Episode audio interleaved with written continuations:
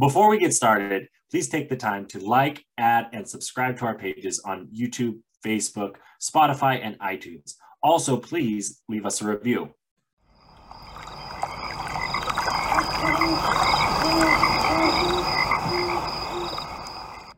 You never meet any descendants.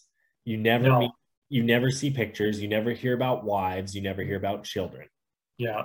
You just hear about, oh, he existed, right?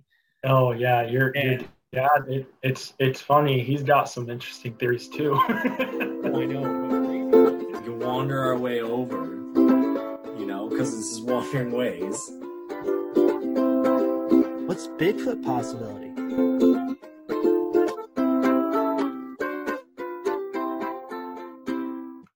Clink. Oh, no, no sound from you, huh? Oh, oh. I can't cheers you. I can't. I'm doing the stream. Look at my podcast sticker here. It's getting a little worn out now. Right? No. Yeah. And, and for the wanderers, for the wanderers who are like, what the hell's going on right now?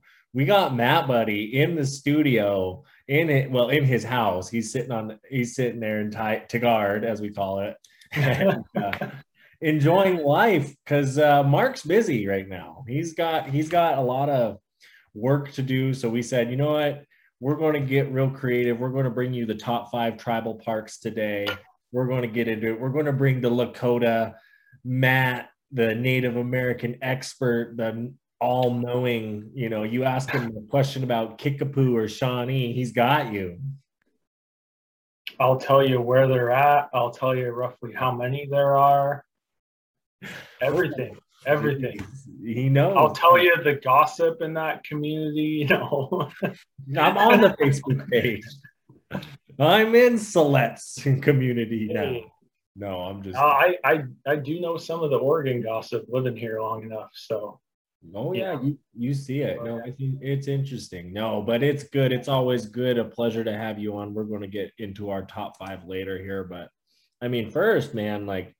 How about that? We just got back from the Little Shell powwow, and you're kind of running. You're you're on little little four. You're forty-nine in, huh? Hey man, uh, you know I I never like pass up an opportunity to meet some fine Indian women. Like, what can I say? Like, I'm not gonna pass. I mean, I get that. I I, I get. I guess. But for the viewers, the huh? But you enjoy the powwow. I do. I, I I always enjoy the powwows and what they bring. Just the differences in different areas, you know, and like the little like unique things because they all bring something different. Um. Yeah, it's uh, it's always good. It's always good. It is. No, I I enjoy. I enjoy it for sure. I, you know, it was good having you out here, getting to, getting you to experience kind of central slash eastern Montana in that way, really where the prairie meets the mountain. You got to drive, you know, Judith Gap. I got to take you there. You didn't want to stop in the bar. You were a little afraid, but man, I. But no, that I always like that prairie land that meets the mountains because it does. It does remind me, you know, we're all from the plains. Culture region and like there are similarities right to like where the prairie meets the Black Hills and boom they pop up out of nowhere. Where these mountains of trees come from. It's interesting that you say that and you say kind of this is where we come from, this is who we are, because I was I was having a conversation with Sarah about there in Salem there in Oregon out in your neck mm-hmm. of the woods. They built an amphitheater down by the river, but they didn't necessarily build it by the river. And oh. kind of just, she's like, it, it could have been built a little bit better, she said. And I was like, you know, but that's the thing is like, when you talk to a Native American, they always look with like the nature element or the nature aspect of the idea. They add that more so in the forefront, you know, that view of Mount Hood or that view or that, how that's positioned in there means something, you know, um, because there's that connection to the land. And it's kind of weird. You don't see that in all cultures. No, no. It, and it's always like with the the blending in, the like they try to blend it into the surrounding environment in a way where it's like you're working with what you got instead of like, oh, we're gonna clear out all the fucking trees and like, you know, oh, it's like it's like disturbing the area to put something in, right? It's like, right, we're gonna work with it as much as possible. Yeah, you got to live in that harmony with it, you know. If, if there's a tree there, don't cut it down, build around it, you know. Yeah, fun stuff like that. No, I, I like it. I'm about it. I, yeah. I'm for it. But that's also me. I'm a unique person. I like to get into the differences, the cool things, the the differences, you know. Um, and just like that, you know, we're going to dive into our top five tribal parks. Bow, bow, bow, bow. If there was an airphone, that's what you would have heard there. Yep, wake you up in your car. You know, you're going to hear our voices today. No. But, you know, I, I honestly, Matt, I haven't heard your top five. I'm excited uh, to listen to them here today because yeah. This is something, you know, top five tribal parks. When we think of top five tribal parks, we... we kind of left this broad. We kind of said, well, if it has some tribal meaning or tribal resemblance or something Native American, I think we stuck right. to North America. We stuck to probably the U S for me. I don't know about for you. Yeah. Uh, yeah. But that's kind of what we know. That's kind of our expertise a little bit. We thought we'd give you a little taste of that, you know, so you'll go see some big parks. You'll go see some tribal parks. You'll go see some state parks, possibly um, all good stuff, places I, all the ones I've been to, I've been, I don't know about you, you've been to these ones or you got some ones that you want to talk about? Uh, these, I have been to all of these ones actually. So, okay. Yeah. Yeah. So um, firsthand experience here. Exactly. Yeah. And uh, really like, as you, you would agree, like really all of the country is native land, right? And all parks are native parks in some way. Uh, like there's, There's a ton of them that could be honorable mention if you have honorable mention, like because they have some tribal element present. Okay. Uh, you have an honorable mention list. I mean, we'll go ahead. We'll hit that. We'll hit that right in between two and one. We'll we'll drop our honorable. Yeah, mention. yeah. We could throw some in there. Uh, I, I I think would be was just something I was thinking about when I made this list. It was like, wow, there really are a lot of honorable mentions.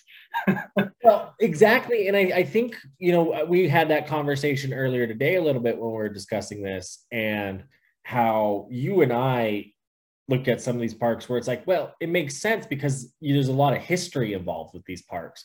So when you look at history and you look at history of the parks in these places, you're getting that native history as well because, well, who was here before it was, you know, conquered by the Europeans? Well, it was the Native Americans, you know. So, and it's interesting because you look at some of these histories, you look at some of these parks, you go to some of your favorite parks. Yes, I have some big named parks on my list here.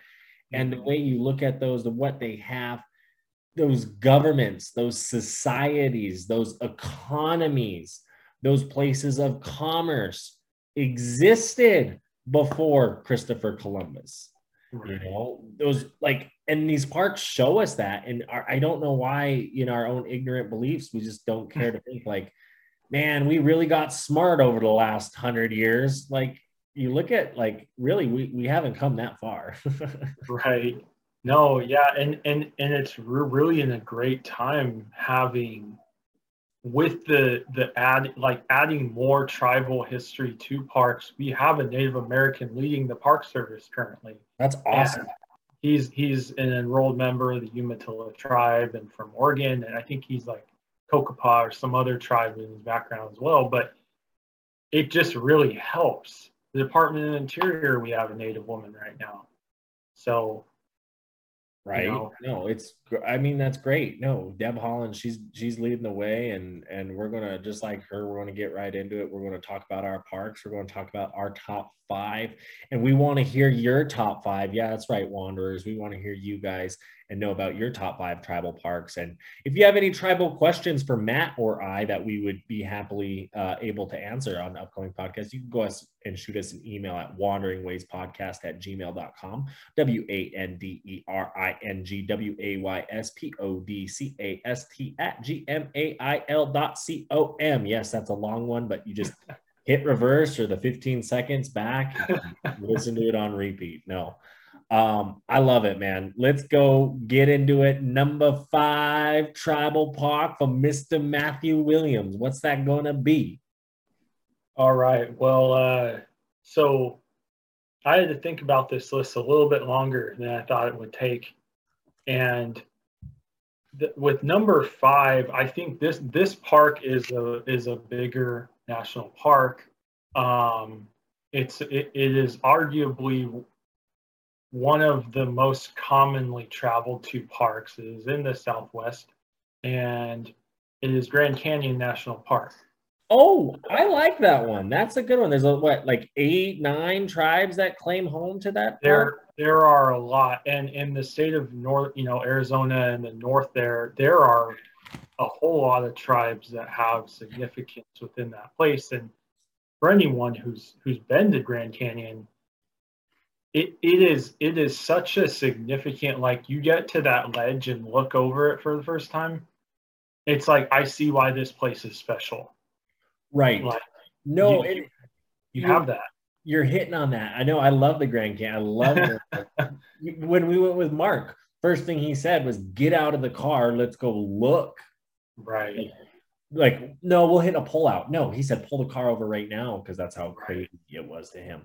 But what's also interesting is you do look at like the tribal stuff in the Grand Canyon, such as like the housing and the, the villages and the like water springs that they tribes right. go to for thousands of years. Oh yeah. No. Yeah. I didn't even think about the springs in the bottom. And I, I you know, cause on, on the top and a lot of the visitor pullouts on the rim of the canyon, you have like, you have some native folks there selling jewelry, and you have right the, the four corners and these things in the stone on the ground about the tribes, and and then there's like an overlook with a bunch of tribal art on the east side of the rim as you're driving like toward Navajo Nation from there. And like it, I mean it, it, yeah it's argue it's stolen from the Navajo too, and the Havasupai yeah. and uh Havasupai which, and the northern or southern Paiutes and the Which and, I find uh, interesting real quick, because a lot of the tribes in that area fall, there's a there's a reservation kind of close to the Grand Canyon called, like, it's the Colorado C CRST or CT CRTS, something like that. Uh, yeah. Colorado River something. And it's the, like an organization, it's a bunch of those tribes that were forced to, yep. hey, you guys have to all become one. And yeah. You know, you look at Arizona, you look at like how many tribal populations there are there to now, but like even before that, like just that land, it's like, it wasn't just a hole some explorer found. This was, you know, there were villages there, there were ceremonies and communities and gatherings and spiritual events happening. Like, right. Well, and, and it was like the, the a lot of them were cliff dwellers, if I'm not mistaken. And, and, you know, Mesa Verde is like a, a well put together example of kind of that, what I'm referring to. Um, well, the whole Southwest. I mean, you have the Pueblo culture, yeah. essentially yeah. from Albuquerque to Phoenix, right? You have yes. that like Pueblo blend, the Southwest, you know, the, there were a lot of shorter folk.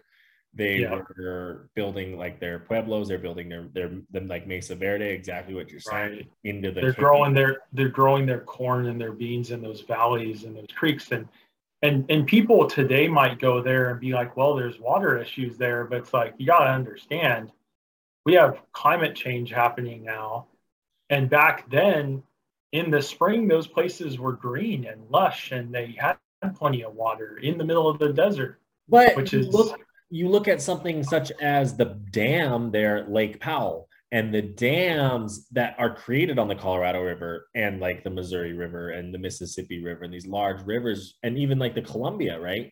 You take those dams and water is now pooling up in places where it didn't naturally pool up before. I'm not saying that dams are a bad thing. There's just something that we might need to rethink as we learn more and more about climate change and, and how we affect it. Yeah. Because um, I we do need power, but I, there are ways to generate that power without pooling it up. But I also understand we do need water. But yeah.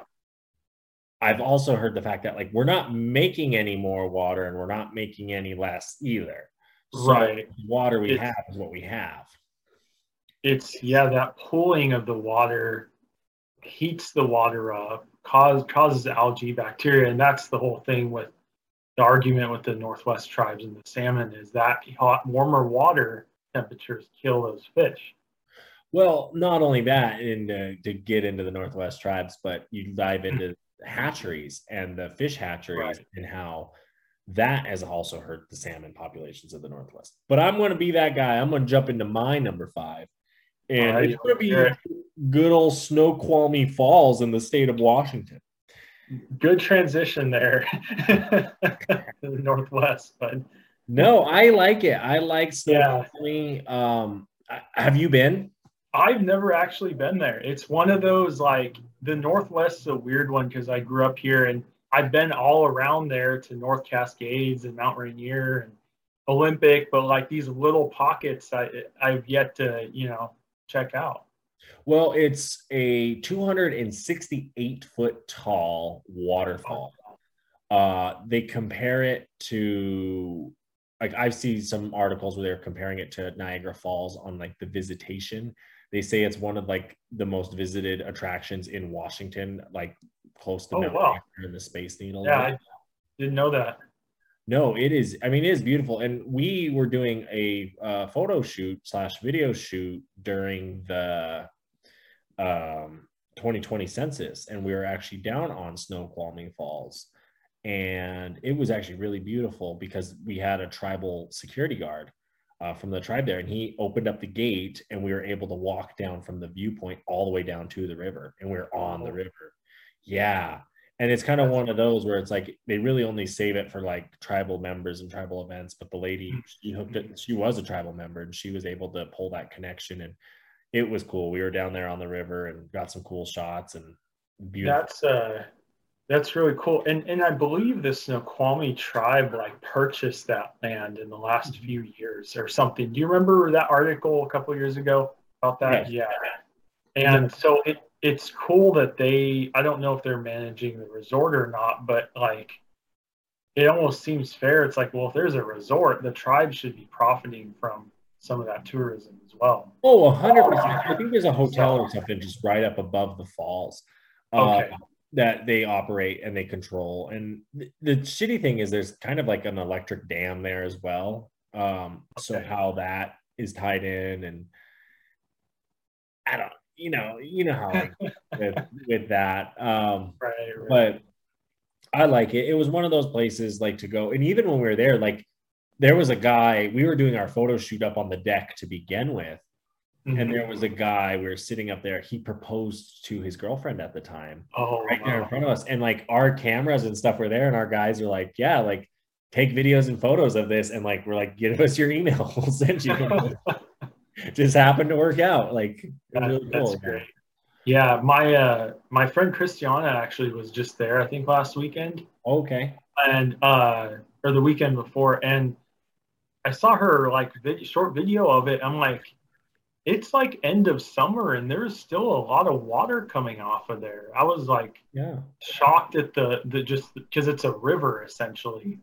Like, it's not just a small, like, Multnomah Falls is a trickle right now, you know? Right. Like, uh, it's, it's interesting. I didn't realize how big it was. No, it, uh, it, and I mean, during, like, when it is flowing, it can get, they say the, a- the average width of the falls is a hundred feet. Wow. So, wow. Yeah, huh. no, that's that's my number five. And uh, yeah. I'm going to ask you, Mister Matt Buddy, what is your number four?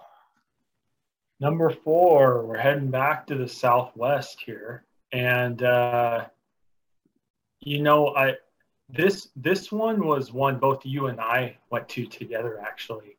And uh, it, it's not commonly a commonly talked about park.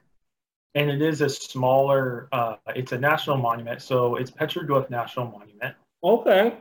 And and that one, to me, I've been there twice, and to me, it's it it's it really highlights the Southwest like art of the natives there, and like the creativity to have all of this, all of these markings of like events and things in their culture of like the Pueblos, you know, um, living along the Rio Grande and that valley in New Mexico.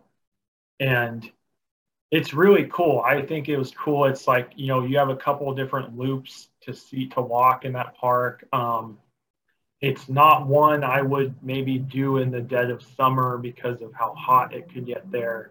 Uh, we did it, it was like eighty maybe or something in spring when we did it. It was hot. I mean, I packed jeans. And... Oh yeah, it was hot. Uh, but like, that was like an okay time to do it, you know, uh, but you know, the, the, you gotta watch out for the snakes and a few things, but it is the desert there. But, you know, I thought it was really cool to see like the markings and, and really like highlight that. Um, right.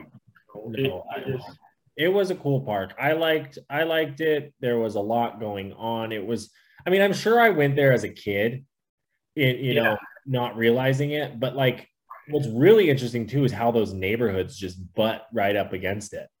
It's, it's literally butts up right next to West Albuquerque, like right at the edge of town. It's not like you have to drive real far anywhere to get to it. You're parking in a neighborhood to access right. hiking trails. Yeah. It's yeah. wild. Yeah. It's uh, that was very interesting how those neighborhoods are built right up to this protected national monument. You know, it's very sacred to the Pueblo people, and you know. Um, Wild. No, it, it's beautiful though. Um, going along, my number four, I have Effigy Mounds. Uh, they're in Iowa, oh. slash the Serpent Mound there in Ohio. But that's kind of the oh the, the mound builder culture, right? And that's kind right. of what I'm highlighting here at number four is these these folks that they built the mounds. Uh, when you look at like the Ohio area, the Ohio River Valley area, the Mississippi River Valley areas, and the mound cultures, these type of folks were building the trading centers. These were some of the largest trading right. centers in North America before. You know, both. Well, in the east, in the eastern part of the United States, and, and I'm glad you put that one on there, or those few. You know, there's several mounds, but like you think of native stuff, and you just automatically think American West, right? Like Western states, and like we forget that like the whole country in the East has a ton of tribal history. It was the first contact between Europeans and them, and Well, they got moved to Oklahoma, and that's end of story. But like, no, it's not end of story. You know, it's interesting because it's kind of a mixture of your like your plains meet Great Lakes is where you get is where you yeah. get this mound culture, right? right? And what I also find interesting is you look at certain mounds, right? A lot of them were burial, right? Where it was were burial mounds, but they would build them such as like an Effigy Mounds. They have uh, like different animals they would bury them into and like mm-hmm. put rocks on and do different stuff. Whereas with uh, Serpent Mound, that one didn't have any bodies in it, but they had burial mounds around the area.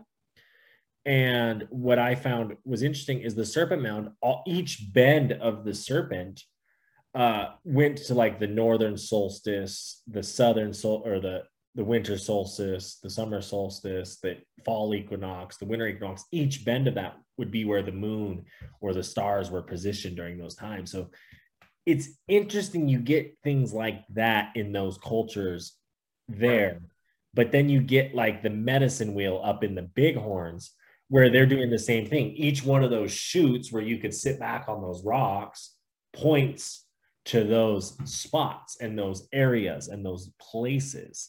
Uh, in the in the night sky in the solar system, you know. So when you really think about like, wow, you hear natives were savages, where they were just killing each other. When I, I'm like, it takes a little bit more when you're thinking this type of complexities. You know right. what I mean?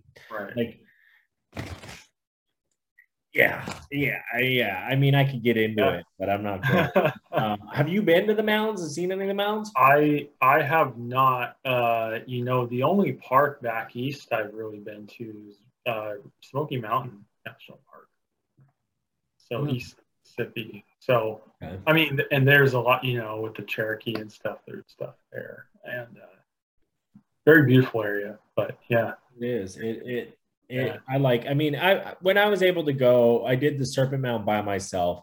It's an interesting one because it's kind of like a private park where mm. it's not necessarily a state park.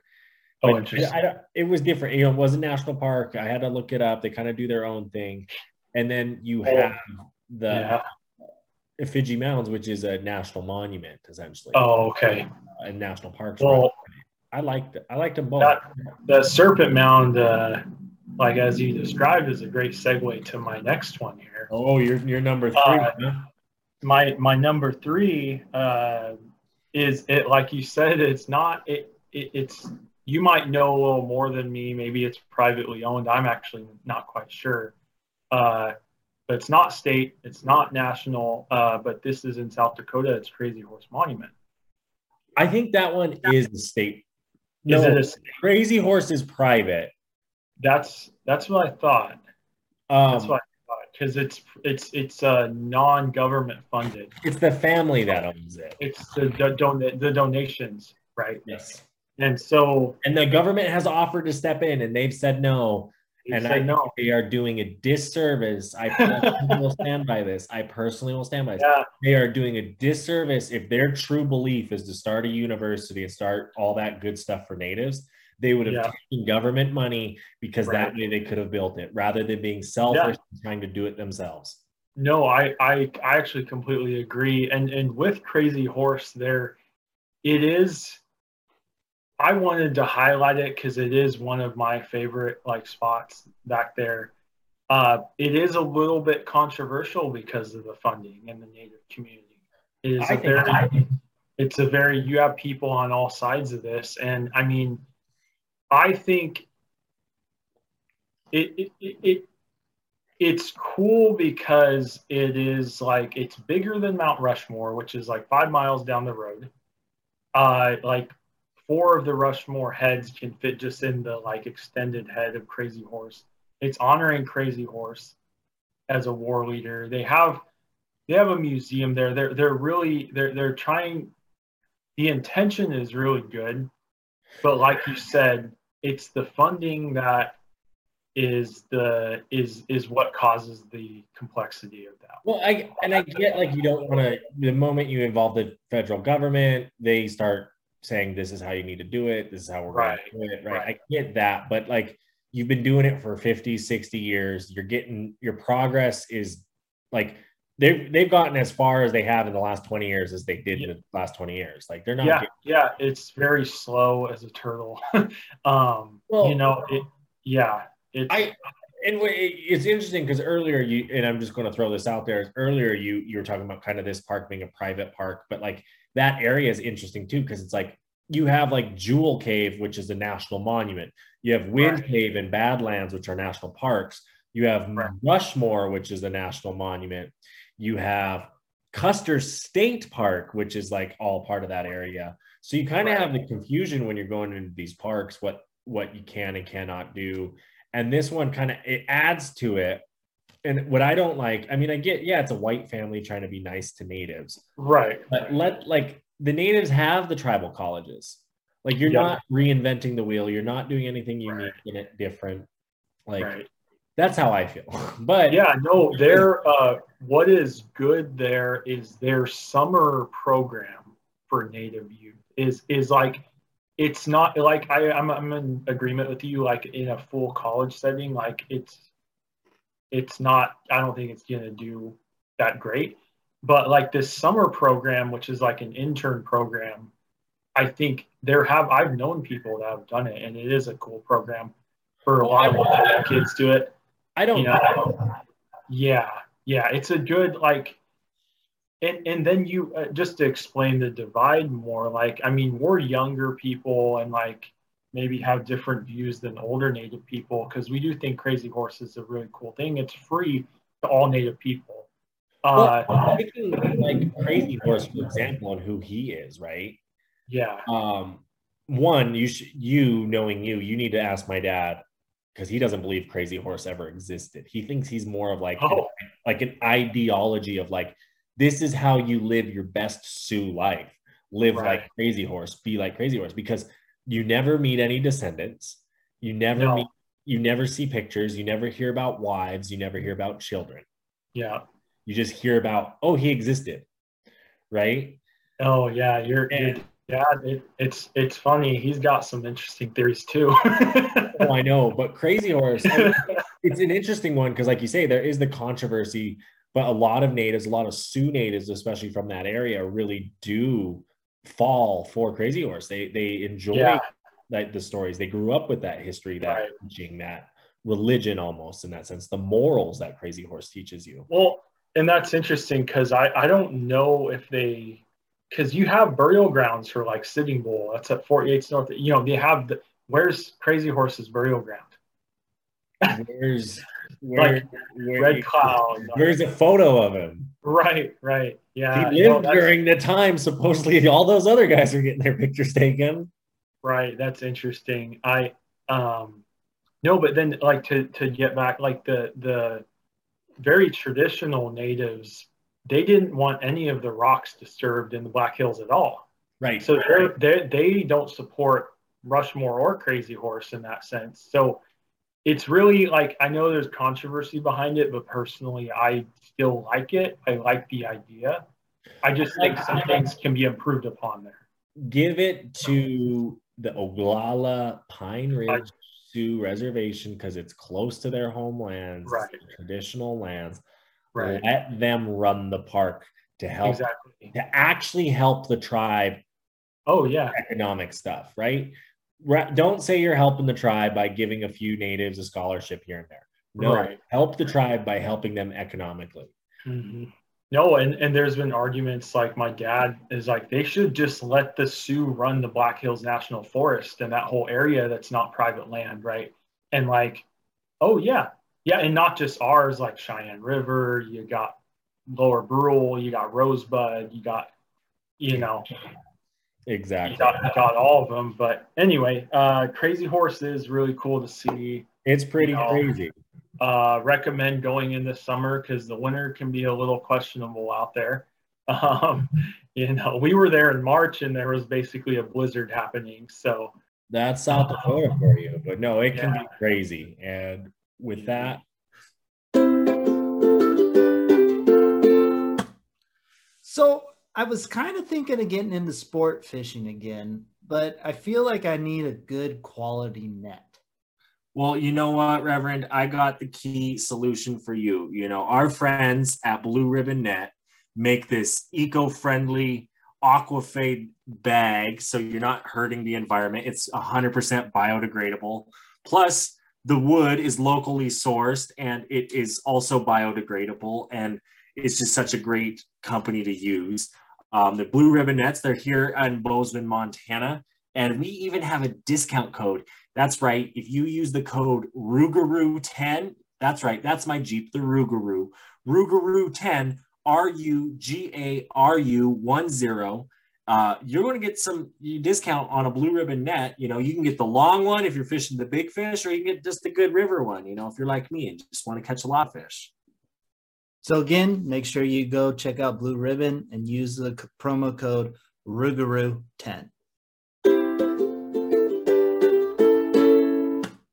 Hey, hey there, Reverend. Um, I heard that you might be running dry on your sticker supplier. Yeah, I've been looking around and I've kind of like run out of cool stickers to buy and put on water bottles and stuff.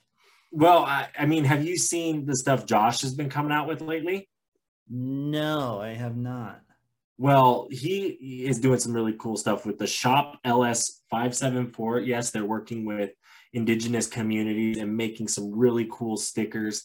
Um, he has a really cool buffalo mountain sticker. There's even water bottles, hats, sweatshirts, the whole swag. And we even got a discount code for you guys. Yes, if you use Wandering Ways at shop L S five seven four, you're going to be getting a discount on your next purchase. But not only that, you're going to be giving a percentage of that sale to the Little Shell tribe, as well as they donate a dollar of every sale to murdered and missing Indigenous women. So just such a cool thing going on there. You know, you use the code Wandering Ways, W A N D E R I N G W A Y S, and you put that in there, boom, you're getting a discount.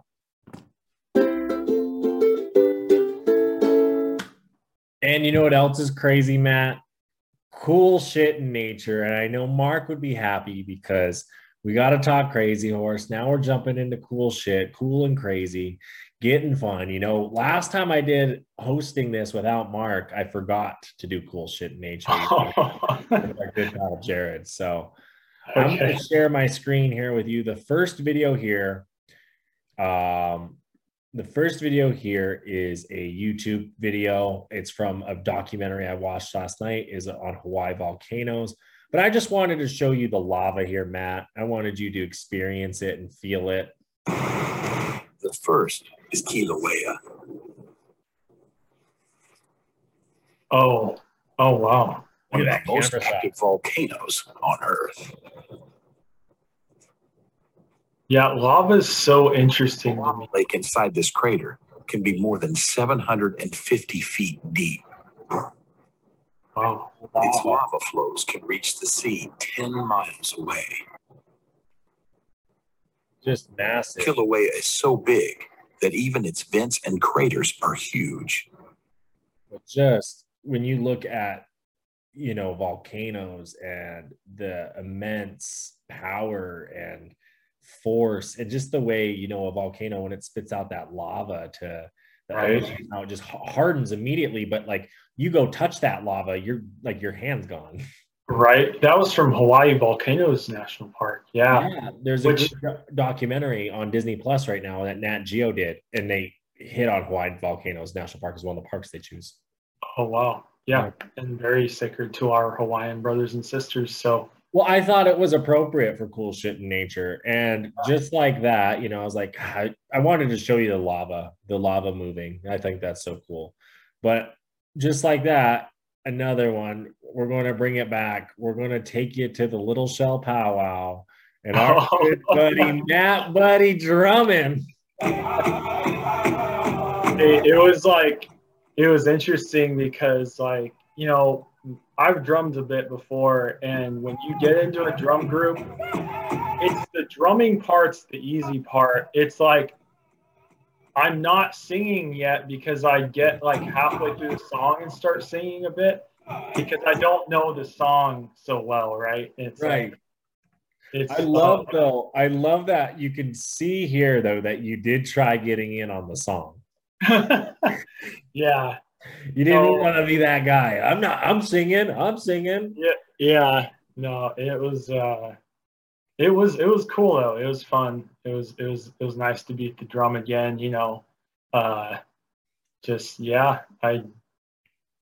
No, it was good. I was, I was, I had to, I was like, you know, it's cool. It's shit. Matt joined a drum group. They were down a guy. You volunteered and stepped up. I think you did well. I think it was great. It was fun to see, fun to be there, fun to experience. Chippewa Cree Singers out of Rocky Boy, Montana. There you go. Buy their C D or don't. Uh, I'm going to get into it. My number three, we left off with Crazy Horse with you, but my number three, we're going to go back on down to the Southwest. We're going to go to the corner, the four corner region, Monument Valley, and it's a Navajo tribal park. Oh, yeah, they oh. run Monument Valley. Um, they run Antelope Canyon too, which I think is great. I love that the Navajo tribe has said, no, we're going to own our tourism on our reservation. We're going to we're going to be the ones that benefit from that. So I'm glad that they've stepped up. And I I, I do see you see like the Blackfeet tribe up in Browning uh, doing the same there with Glacier and the Two Medicine area, trying to get it going, you know, bring tourism. We see people want to come see it. Mm-hmm. Um, have you been to Monument Valley? I have once. uh, one time jer- drove through there with my parents, and it was that I always wanted to see that corner of the scene in every movie where there's like those monuments, like Forrest Gump running was like right. one of them, right? And it's like, that's where I wanted to see. And we pulled over and it was like, wow, like how many movies have been filmed like oh, right there, area. You know? Yeah, exactly. Especially, I mean, when you look at John Wayne, like you go to the museum there, there's a lot of stuff like John Wayne memorabilia and stuff you can do that you can learn about, you can see. And he loved that spot, but like you go there, there's something about places like that in the desert, you know, Canyon de Chelly just nearby. Um, but they're, they do a good job, the Navajo pe- people. I, I, I applaud them on that. And I, I just, I really like, I really like the park. I like the desert. Me and Mark went in May, and it was a wet May, so it was still green. Oh. The cactuses were in bloom, flowers oh, were in bloom. Wow. It was just beautiful down there. Um, well, and that's technically a tribal national park tribal, right yeah. now. Yeah. So, uh, you know, hopefully we see that pattern uh, with some of these parks that are on tribal land. Oh, yeah. No, it's good yeah. when you give the tribes access to run and operate their own, uh, you know, their own economic opportunities like that, you know, because right. they're going to know how to best work with their employees. They're going to know how to best work with their tribal members. They're going to know how to best do it all. Um, I, I, I love it. I like to go down there. I want to go back. It's definitely one of those. It's a small park, you know, it's easy to drive through, easy to see it all. Yeah. Um, yeah. But just when you're driving through the desert, I mean, there's something about the desert and the Navajo people in that area, just kind of like they have a connection to that land. So I want to get into your, oh, you're freezing on me. You yeah, there and then on your alt. Go ahead. You're, oh, right, you haven't switched on me. Now you're, you're, you're back. Matt's back. No, okay. What's up? All righty. All righty. Um, Yeah, so we'll get on to my number two. Yeah, number dos, number dos man. Dos. dos. And uh, with this one, uh, Zach's not going to be too surprised uh, as as I'm uh, heading back more toward the Northern Plains with this one. Um, but Devil's Tower National Monument. Oh, I, I thought you would you would stick to the Black Hills area quite heavily. Yeah. Yeah. No, and, and uh, you know, I just, you know, being Lakota and stuff, I have to, th- there's just a significance there. But I don't want to just speak for my tribe. With Devil's Tower, I listed them out here. The Devil's Tower is a special place and sacred to the Lakota, the Cheyenne, the Arapaho, the Crow people, uh, Shoshone, and even the Kiowa. And I would I would argue the, the Turtle Mountain and even the Little Shell and Rocky Boy probably even. You you could probably argue that as well. And and uh, you know, the Kiowa people might be surprised to hear on that list, but we forget that them and like the Shoshone, you know, were they were more of a presence in the plains at one time before they the Shoshones kind of drifted more west into that Great Basin area. And then you had the Kiowas went down into the southern plains more. They talked about the Kiowa, even their Kiowa Station right there in Glacier Park. They made it all the way up there. That's why. Yeah. Yeah. yeah, they went really far north at one time, but then they decided to move south. And then you see on a lot of tribal maps that their area kind of where they moved was like the eastern Colorado, Oklahoma, kind of Kansas plains was like where they moved down into. But it makes sense, right? You look at like Colorado, you look at the way people from the, the northern plains go to Denver just for tourism, yeah, right? Just yeah. to go visit, go yeah. see. Um, well, but, they move there for jobs too or whatever, you know. Right, because it's easy to travel. Yeah. Right. No, you're yeah. exactly, you're hitting on it. And it's, you look at yeah. that, look at the way Colorado treated its native populations. There's a reason. There's a reason there's no reservations in Montana, and it's because the reason is Colorado was racist. That's right. Oh, right. Yeah. They, yeah. And Wyoming. Exactly, exactly. Wyoming and Colorado were really anti, anti-native states. Well, it's, no, think about it, right? You look at like Montana, you look at like the seven, eight federally recognized like reservation, large reservations and tribes, South yep. Dakota, North Dakota, you look right. at parts of Nebraska, you look at New Mexico, Arizona, these Utah even, and the ways the tribes are spread out. And you're like, you're telling me there none lived in those fertile valleys of Colorado? You know right. what I mean? Like, well, it's like they, the, the European settlers, they, they, why are they living in the Boulder and these beautiful, like right up against the mountains and the rivers, the fresh snow melt and just beautiful, beautiful with elk herds and just lush resources, right? Mesa Verde, you know, right? There, there's, it's in, it's in Colorado. Yeah, yeah, yeah, and and you know the like the southern Ute, the Ute, Ute Mountain. They're at the far little corner of Colorado, and they're the only reservations in that state, and they're just little sections down there, and right. more southwest, you know. So, no, it's it's really yeah. interesting. But like Devil's Tower, it's in Wyoming, northeast corner of Wyoming. It's kind of, if you're coming from Billings, the I ninety way, you're going to the Black Hills, you're coming from Yellowstone, right? You can see it right. on the drive. I, it's worth the stop.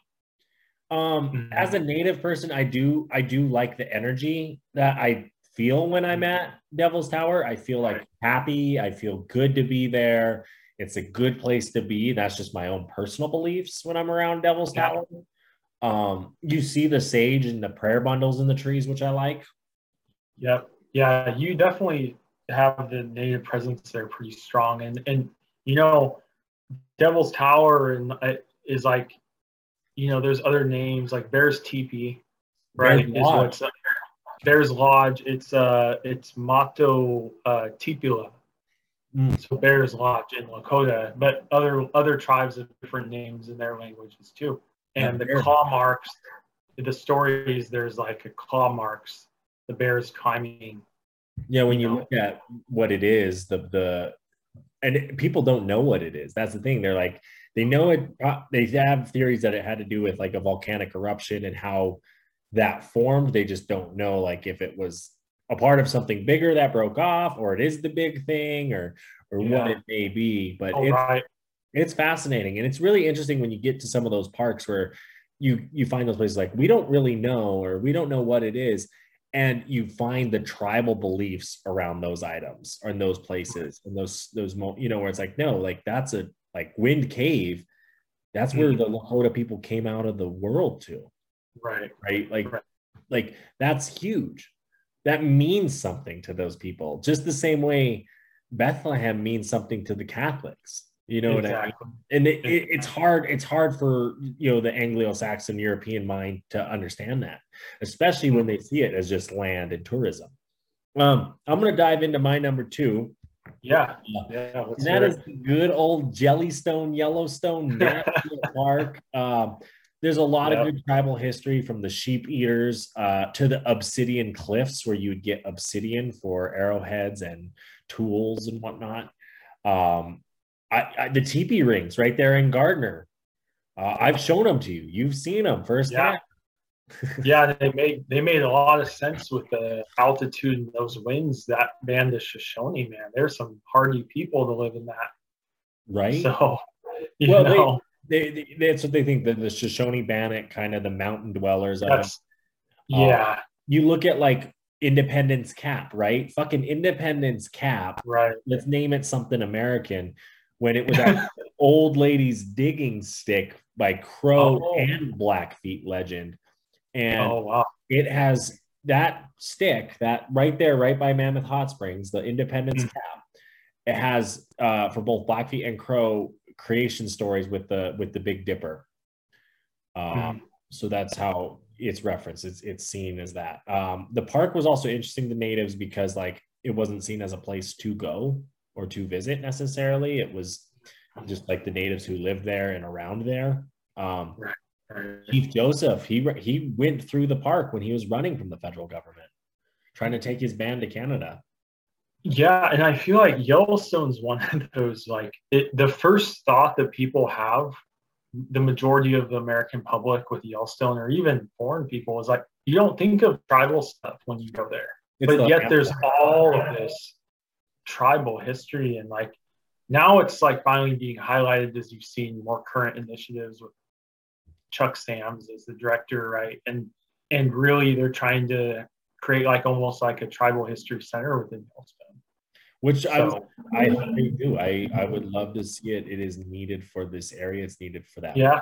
Because and you guys, I mean, they they list so many tribes. Like my tribe and your tribe are listed on the significance there. I argue your tribe had a little more time in that area than mine did because well, we tend to stay more on the plains. But I look at like, you know, you look at the treaties, you know, the Fort Laramie Treaty, the this and that treaty, yada, yada, hoo-ha. And you get into like the Three Forks region there. Yeah. And the, the treaty signed there for the hunting, right? You had the Colville, you had the Nez Perce, you had the Shoshone, right. all right. coming with treaty rights now present day, and they're allowed to hunt bison. Their tribal right. game commissions allow them to come hunt bison in Yellowstone that come out into the park. Yeah, and Umatilla from Oregon is one of those. Exactly, and you look oh. at like, that spot, and you've been to Three Forks, you've been to Bozeman, oh, yeah. Gallatin Valley, that area. That yeah. was, I can only imagine that. two hundred, three hundred years oh. ago with bison, I would be, right. I would cry because I think I would be that sad at that, what, what the European cultures did to this country and this land. Right. But I'm going to get in, I mean, Yellowstone, it's great. There's good histories there. You should look it up, look into it, but I'm going to get into your number two, uh, Matt, buddy, what is your number two? That's numero uno, my friend. Oh, we already did your number two, huh? Yeah. Yes. Yeah, yeah. Devil's Tower. Devil's Tower. Sorry, we got a drum roll. All right. Well, y'all have been waiting for it. Not going to be a surprise to this guy, but my number one is Badlands National Park. And uh, I, for many reasons, so Badlands, for people who don't know, half of it is on our tribe's reservation. The southern, the south unit of Badlands is managed by our tribe. Ogallala Sioux tribe. There's a visitor center at Red Shirt, which is a small community in the north edge of the reservation.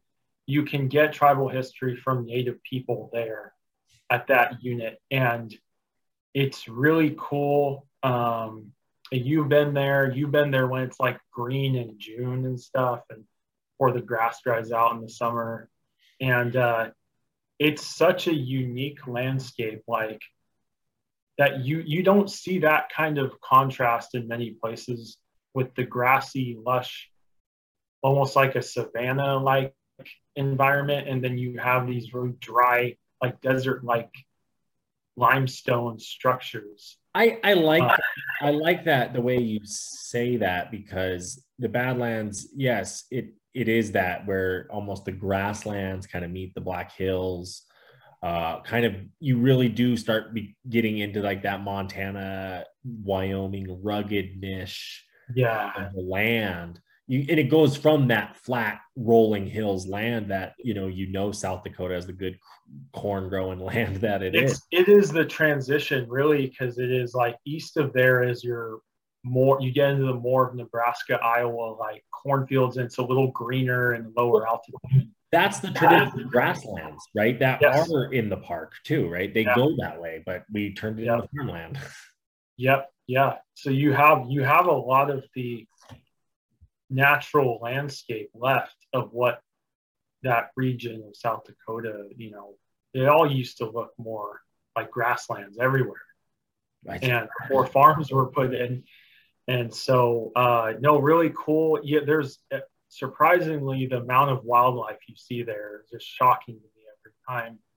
Well, uh, especially like the bighorn sheep, right? Like you're yeah. out kind of in the middle of the flat, in the middle of nowhere, and you're like, oh, there's sheep here? Yeah. Yeah. Yeah. That's the shocking. Uh, and then just seeing, to me, it's I, my favorite part of South Dakota is seeing the buffalo and the badlands. And in those grassy little pockets with those structures of rock in the back, it, it's just it's just iconic. I mean, it is. I mean, I get I get what you're saying. I think the Badlands has that. It's one of those parks that you're going to you're it you're going to have to search for the tribal history too, in that sense, because it's yeah. Dakota is one of those places they really tried to reservation oh, yeah. the natives and, and take that culture away as quickly and hardly as, as fast as they could. I mean, their governor still kind of is. Oh yeah. You look at don't like, don't get me into her right now. No, but. no we won't. We'll, we'll be wrangling.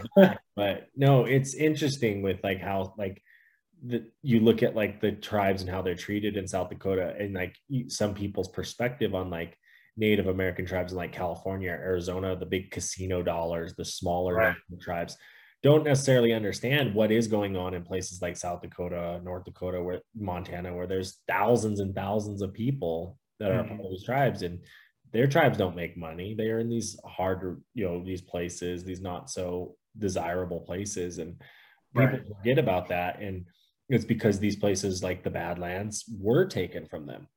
Mm-hmm. Uh, there's rivers and stuff in these places that, you know, were the homelands, were the were the living lands. I mean, I showed you teepee rings in Yellowstone Park. Like, I'd get right. in trouble now if I tried to put my teepee there.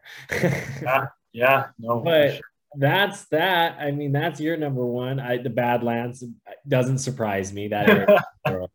But I'm going to dive into my number one for sake of time here, and it's Glacier National Park, and mm-hmm. makes sense. I mean, there's two mountains in this park named after my family, you know, native history yeah. right there. Right, right. right. But yeah. that's Rising Wolf and Sinapa in the Two Medicine area. And the more and more I learn about my personal family history, you know, like my great grandpa, my grandfather's dad was born in a canyon, essentially in Glacier Park. Um, which like people are like born in a canyon, you're, you're talking early nineteen hundreds. And I was having this conversation with my dad. I'm like, you're talking early nineteen hundreds. I said, well, the reservations were set up. There were houses and whatnot. Why is he on the run? Who are they on the run from in that sense, right? Why he has to be born in the canyon, you know, what? And it makes sense. The Little Shell tribe, he that's where, you know, part of that Chippewa comes from in our family is, is that side. And the fact that they were probably being pushed around that state, like, nope, nope, you're going here, you're going here. And then time has it, and they just, they don't come up with any decisions. But also just learning about like the Salish history, the Blackfeet history in the park, being able to do a tribal naming ceremony uh, under Chief Mountain in Glacier Park was, oh, wow. was really significant uh, in my life. So that was something cool to experience and be a part of. Just that park has the tribal thing, the fact that the Bloods from the Canada come down. There's so much uh creation story there. They talk about it being the backbone of the world. Um it's a special place, and it's a special place to me, and that's why it makes my number one. Um but I I I don't know, Glacier. No, I hey man, I I don't have any personal family ties there, but I can tell you when I'm in Glacier, I I feel like, wow, like especially that east side, that Blackfeet side, like the Two Medicine, you know what I'm talking about. There's something very special there and wild, still very wild. There's yeah. something more there, like, because it's, it's amazing and beautiful to come in through the Kalispell Beltway. And I yeah. think the ninety percent, I mean, that's probably a high estimate, but a lot of tourists come that way when they come yeah. back, right? Uh, but when you are on that east side and you're on the Brown, on the Blackfeet Reservation, you're in Browning right. and you're staring at those mountains. Oh, yeah. There is something, you're absolutely right. Because even just like when I was sick after our Iceberg Lake hike, I was mm-hmm. throwing up. Just even looking out the window at those mountains, there was something there that whole time that I was just like, God, that's so beautiful. Like I yeah. love it. it I want to keep going back to that side. Right. Um, it's and you really you really see the plains meet the Rocky Mountain landscape there. That that transition's highlighted so well in that area. Right? It is. And when you go up north into Canada, and I did that drive from Lethbridge all the way down into the Waterton National Park there in Canada uh, back in high school. And it was a perfect day, perfect sunset to experience what you're just talking about, where it was like, we're driving on this flatland and all of a sudden you see the mountains, and the mountains just keep getting bigger and bigger. And you're in these like small ass remote Canadian towns that you're driving through, which is just because it's a whole nother world in that sense in your mind. Because it's different, even though really it's probably no different than mon- those monsters. It's, it's the same land, yeah. Right.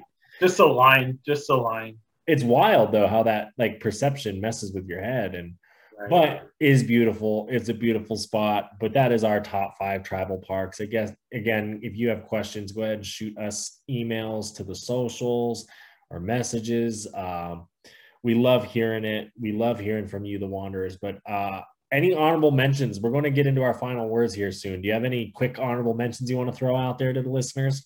Yeah, I, I, I have one uh, to highlight. It's here in the Pacific Northwest, and I've been up there like shit, like three times in the last few years, four times almost maybe. Uh, now is Olympic National Park, right? And, and uh, really getting like the Ho rainforest is named after the Ho people and the Ho River, and like it. I wouldn't say the park itself highlights the tribe tribe history well, but it's it's because the tribes are so close there. That right. you get, you get that Pacific Northwest. Well, they were know, they were all around, huh? They weren't pushed from their homelands. Like they, no, they always kind of no. lived there. Exactly, and um, so it, it you get that really true Pacific Northwest coastal tribal culture in that area. Um, no, I like you, know, that. you have. Yeah, I mean, you have so much of like you see the totem poles up there. You see the Bigfoot stuff everywhere. Um, right. You know, you you uh, the smoked salmon you can buy fresh. Like it, it's you know, there's it's very present. You know, the more and more I spend in Olympic, the more and more I want to go back because it has that it has that element. I mean, even the redwoods with like the Yurok tribe. You have Chaco Canyon down in New Mexico, which is one. Yeah. That the reason it didn't make my top five is I wanted to give my personal experiences to the Wanderers today. But yes, Chaco Canyon will probably make the top five. Um, okay. It's definitely on top five places I do tribal parks I'd want to go to is on that. Um, there's a lot of tribal history, arches, canyonlands, Capitol Reef. You see it. You see the yeah. cave drawings, the the pictographs, the petroglyphs, the big yeah. medicine wheel, which I'm, oh, yeah.